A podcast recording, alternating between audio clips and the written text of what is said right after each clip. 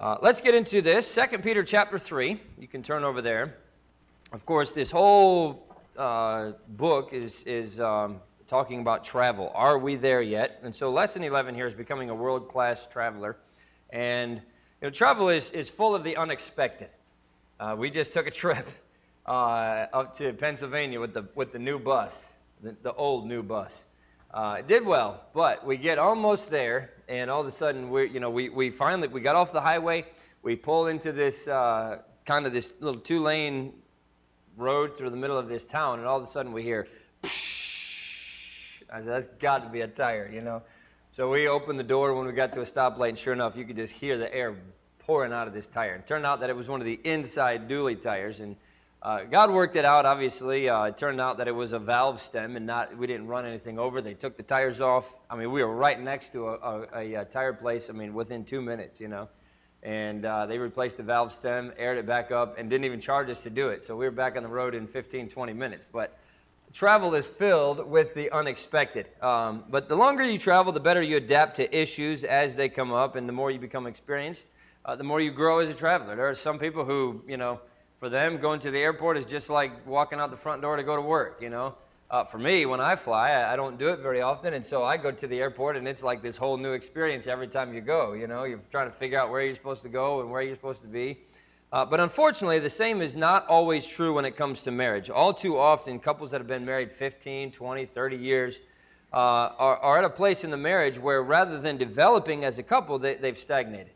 Instead of getting further along in um, into the, you know, uh, together, they've fallen into these ruts where, where, where they're just in a really not a good place marriage wise, and rather than growing closer to one another, become distant or even hostile. And so, you know, the question to ask yourself when, when somebody that's been married that long is how, how does that happen? How does that happen? Um, actually, a better question might be how can we keep this from happening to us? Uh, because honestly, growth is not automatic. Just because you're married for a certain period of time does not mean that your marriage relationship is automatically good. Doesn't mean that everything is, is going the way that it's supposed to just because you've been married for a certain amount of time. Um, it, it, it happens only by intentionally pursuing growth in your marriage.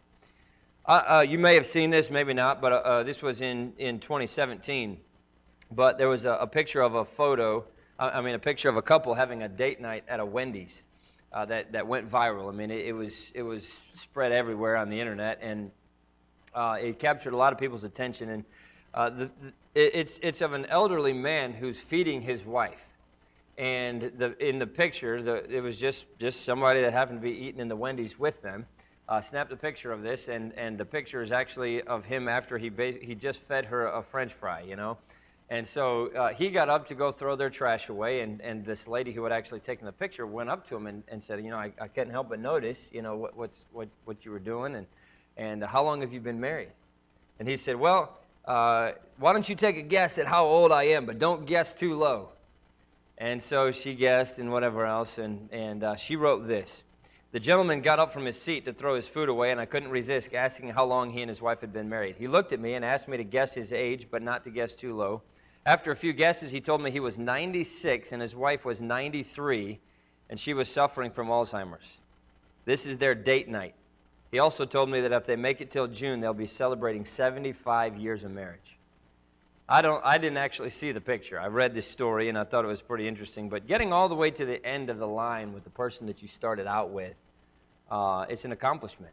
It's one of the most glorious things on the face of the earth. Could a couple be more blessed than to have that happen? 75 years, you know, to share a deep love and a bond that only grows as we age. It's a very beautiful thing. 75 years old, or 70, 75 years of marriage and still having date nights. That's, that's, that's an accomplishment.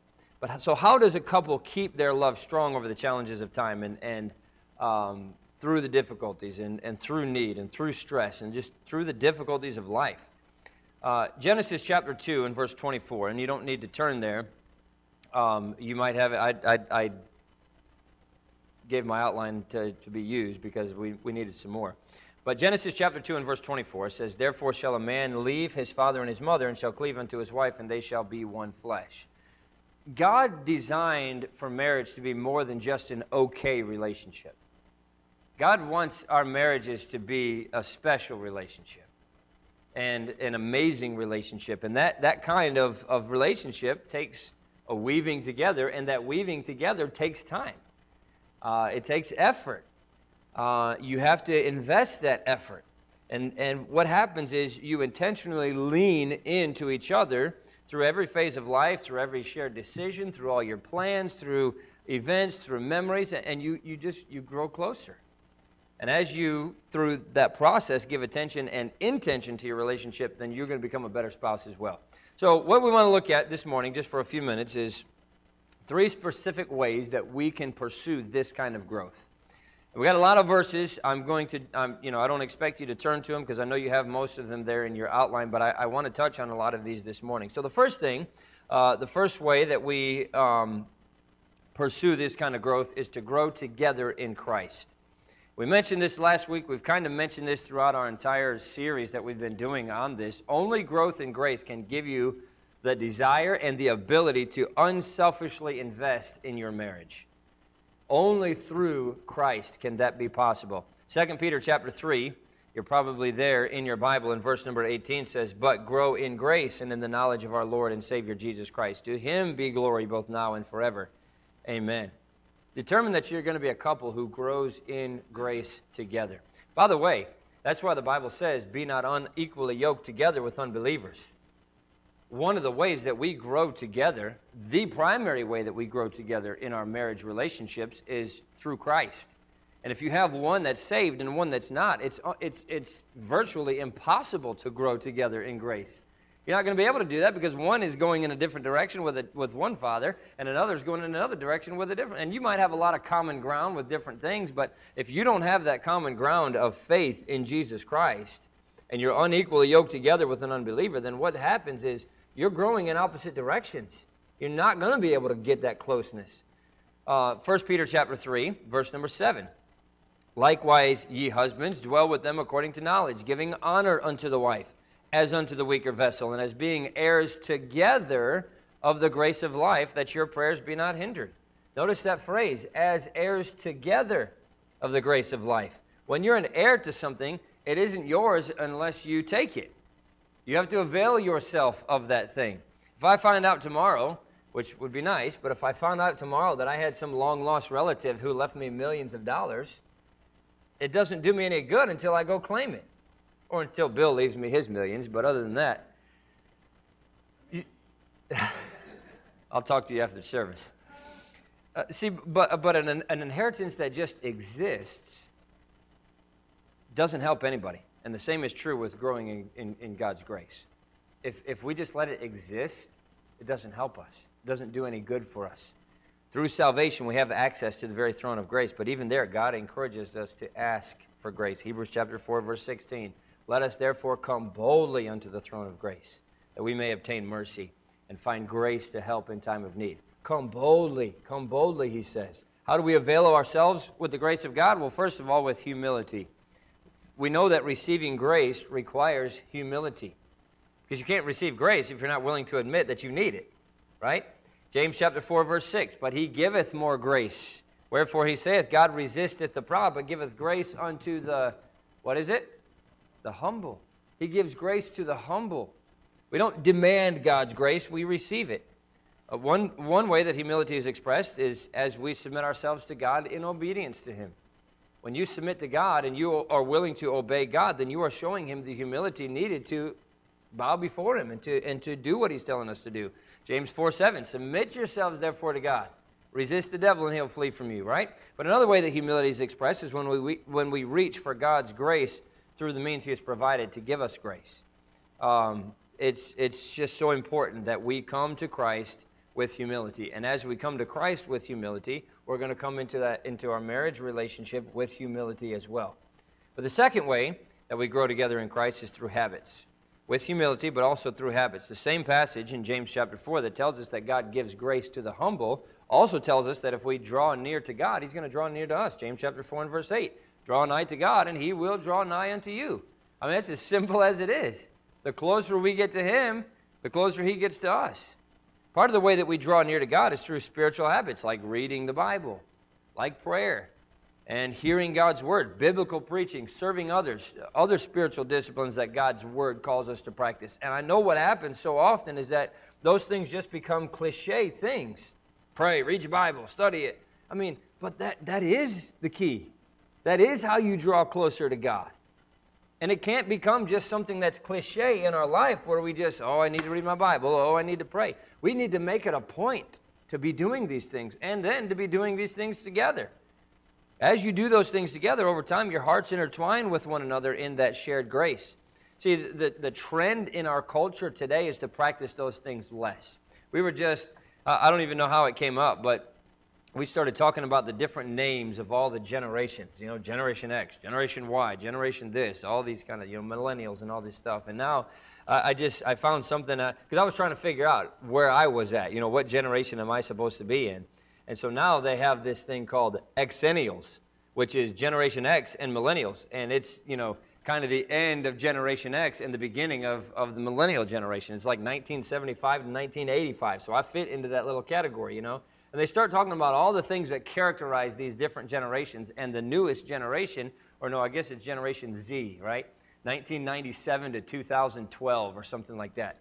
And one of the things, because it had a list of all these things that generally characterize these generations, and then said, and then here's kind of some, you know, some some negative things that characterize these generations. But in the list, I mean, so apparently this was a list of positive things that they were talking about about that generation. One of the things is is less likely to go to church. And they weren't even saying that as if it was a negative thing, which why would they? Obviously, they don't care about it. But but that's the thing. These these generations today have a tendency to do these spiritual disciplines a whole lot less than some of the earlier generations. Uh, but there are people who will tell you to put your marriage before your relationship with Christ and then to pursue that grace through spiritual disciplines is legalistic. You know, they'll tell you that if, that, that, that if you need Sunday morning for a date time, it's more productive for your marriage that you skip church and go on a date than it is to go to church. Right? They'll, they'll tell you that if you're experiencing financial strain, then stop tithing. You know, God will, God will bless that in time. You know, you just stop tithing, you take care of those debts and all of those other things. If serving makes you tired, you should stop. In a nutshell, essentially what they're saying is that you, you, you know, that'll tell you uh, that your greatest problem is that your life is too full and that to simplify, you should cut back on everything that doesn't bear immediate results. And look, when you cut back on those spiritual disciplines, sometimes you will see immediate results. But we're not looking for immediate results, we're looking for long, long term. You know, um, Matthew chapter 22 and verse 37, there's a lot of, there's a lot of um, aspects of these things that are just very unbiblical in their thinking. And one of them is that God calls us to put our relationship with Him before any other relationship in our life.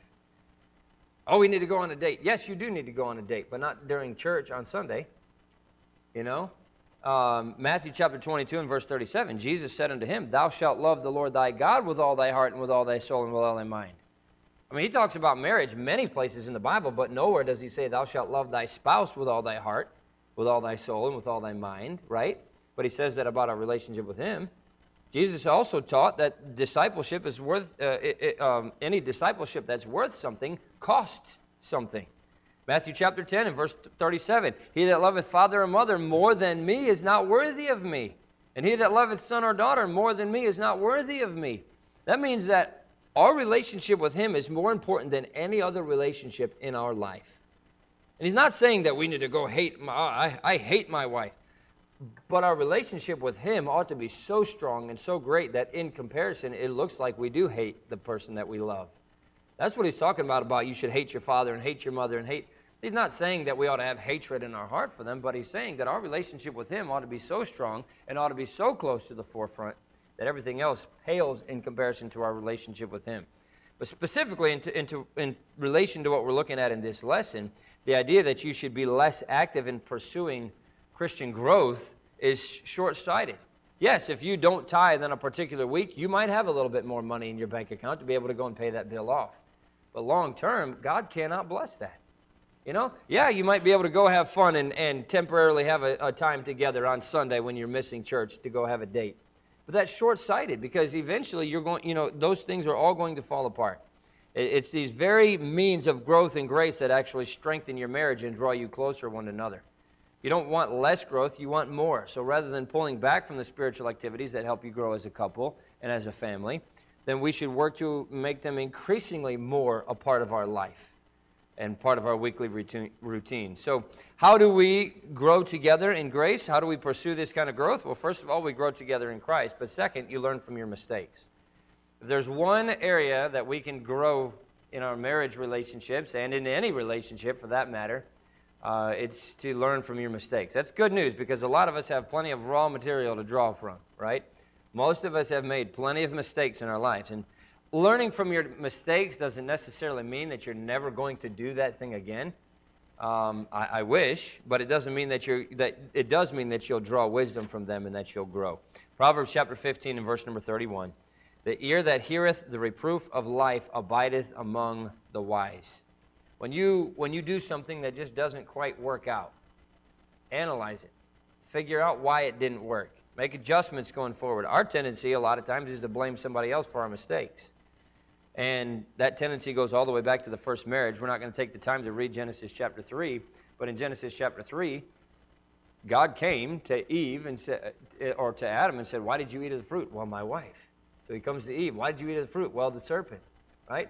Our tendency when we make mistakes is to blame somebody else, which, by the way, that shows a, a very strong lack of humility, which means we're going to have a lack of grace. But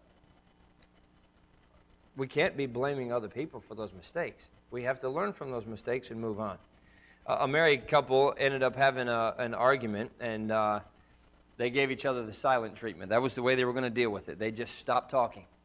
And then it got to the point where neither one of you know it went on long enough that neither one of them wanted to be the first one to talk because you know well that would show that I'm you know getting over it and I can't let them know that I'm getting over it you know.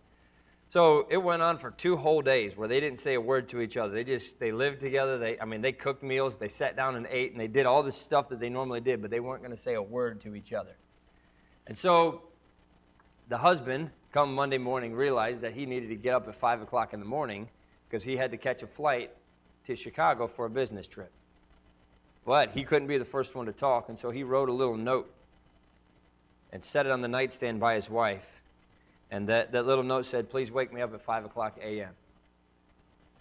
Next morning rolls around, and he woke up to discover that his wife was already out of bed, and it was 9 o'clock in the morning. I mean, he was, he was angry. I mean, I, I wrote her a note to wake me up at 5 o'clock in the morning, and he rolled over and looked on his nightstand, and there was a little note wrote next to him. It's 5 o'clock a.m. Wake up. But see, if you, if you blame each other for your mistakes rather than learning from your mistakes, then the mistakes cost you double. Uh, the original discomfort of whatever it was that, that it cost uh, for that original mistake, but then the cost of having those issues uh, circle around until you finally learn. Once again, learning from a mistake doesn't mean that you're never going to do it again. Sometimes, you know, what you're learning is that you have a habit that's very hard to break. But it does mean that you take responsibility, you take the lesson to heart, and then you invest yourself in trying to make sure that that mistake never happens again. Here's the third way that we can grow together, and that's to ask for help. We have a, ten- a tendency to think of ourselves as stronger than we really are. And men are worse at this than, than women for the most part. Um, but the reality is that we've come to times in our, our lives and times even in our relationships when we need help to grow. We look for that help um, because we need it. But, but where? Where can we look for that help that, that can help us shape the future of our lives and greatly impact our marriage? Well, first of all and, and foremost, should be from the Lord. That is the single, unfailing source for every child of God is God Himself. And our tendency many times is to go to every other place before we go to Him. We need to go to Him first. I mentioned this, I think, last Sunday in the message that so often what happens is, well, the only thing left to do now is pray, right? Uh, that should be the first thing that we do. You have an issue, you have a problem, take it to the Lord. People will fail us, even our spouses will fail us, but God never fails us, and He invites us to call out to Him for help. Jeremiah 33, verse 3 Call unto me, and I will answer thee and show thee great and mighty things which thou knowest not. God, I don't know which way to turn. Call unto me. I'll answer you. I'll show you what you need to do. God gives wisdom to us in answer to prayer, but often He uses other Christian people to help us. James chapter 1 and verse 5 If any of you lack wisdom, let him ask of God. That giveth to all men liberally and upbraideth not, and it shall be given him. You need wisdom? Ask God. God will give you that wisdom. But then he does use others to help us, and that's through godly counsel. There are times when you, as a couple, may benefit from reaching out for help uh, to grow through a particular problem or through a difficult or confusing season. Um, I think a lot of times people, uh, particularly couples, think of counseling as a last resort. We've tried everything else. Let's go to counseling. Our marriage is falling apart. We need to go get counsel. But I think I, I think uh, we'd be benefited by doing that way early, way earlier in the process. Look, we're having a little bit of struggle. What can we do to correct this before it gets to be a problem where this is our last resort? Um, you know, the danger is in thinking, uh, in, in, that thinking is, is twofold. First, if you wait too long to get marriage counseling, your marriage may be on the rocks, and there, you know, you, you could, you could have avoided real danger. When your marriage is on the rocks, that means it's about to fall apart, and there's nothing else really that you can do other than help us but the second thing is you miss the ways that God specifically wants to give you wisdom. Uh, the book of Proverbs teaches us that one of the ways that we get wisdom in life is by seeking counsel. And I'm not going to take the time to go through all those verses, but Proverbs 11, 14, 12, 15, 15, 22, 19, 20, 20, verse 5. Counsel in the heart of man is like deep water, but a man of understanding will draw it out.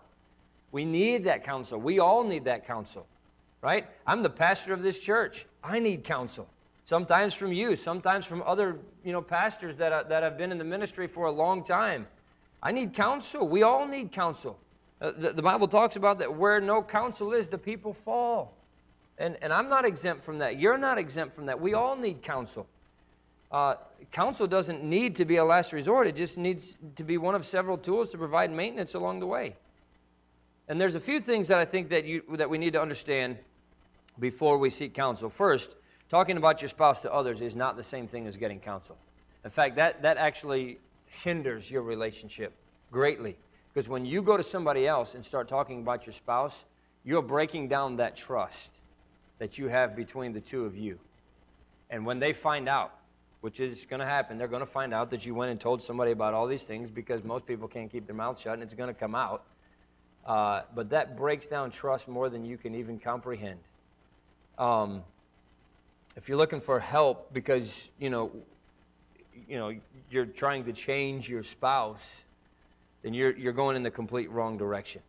Um, but you need counsel that comes from a biblical perspective.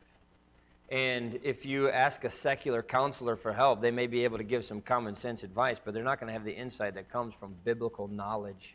They're not going to have the insight that comes from um, biblical understanding of truth worse is that their advice is usually very humanistic.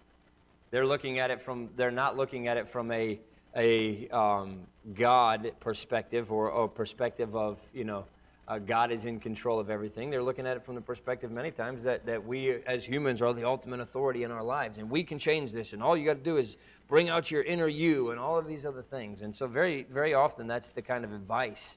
What we really want is advice that's going to be uh, gospelistic, rather than humanistic, you know, focusing on God's grace, focusing on sacrificial love, focusing on the covenant of marriage.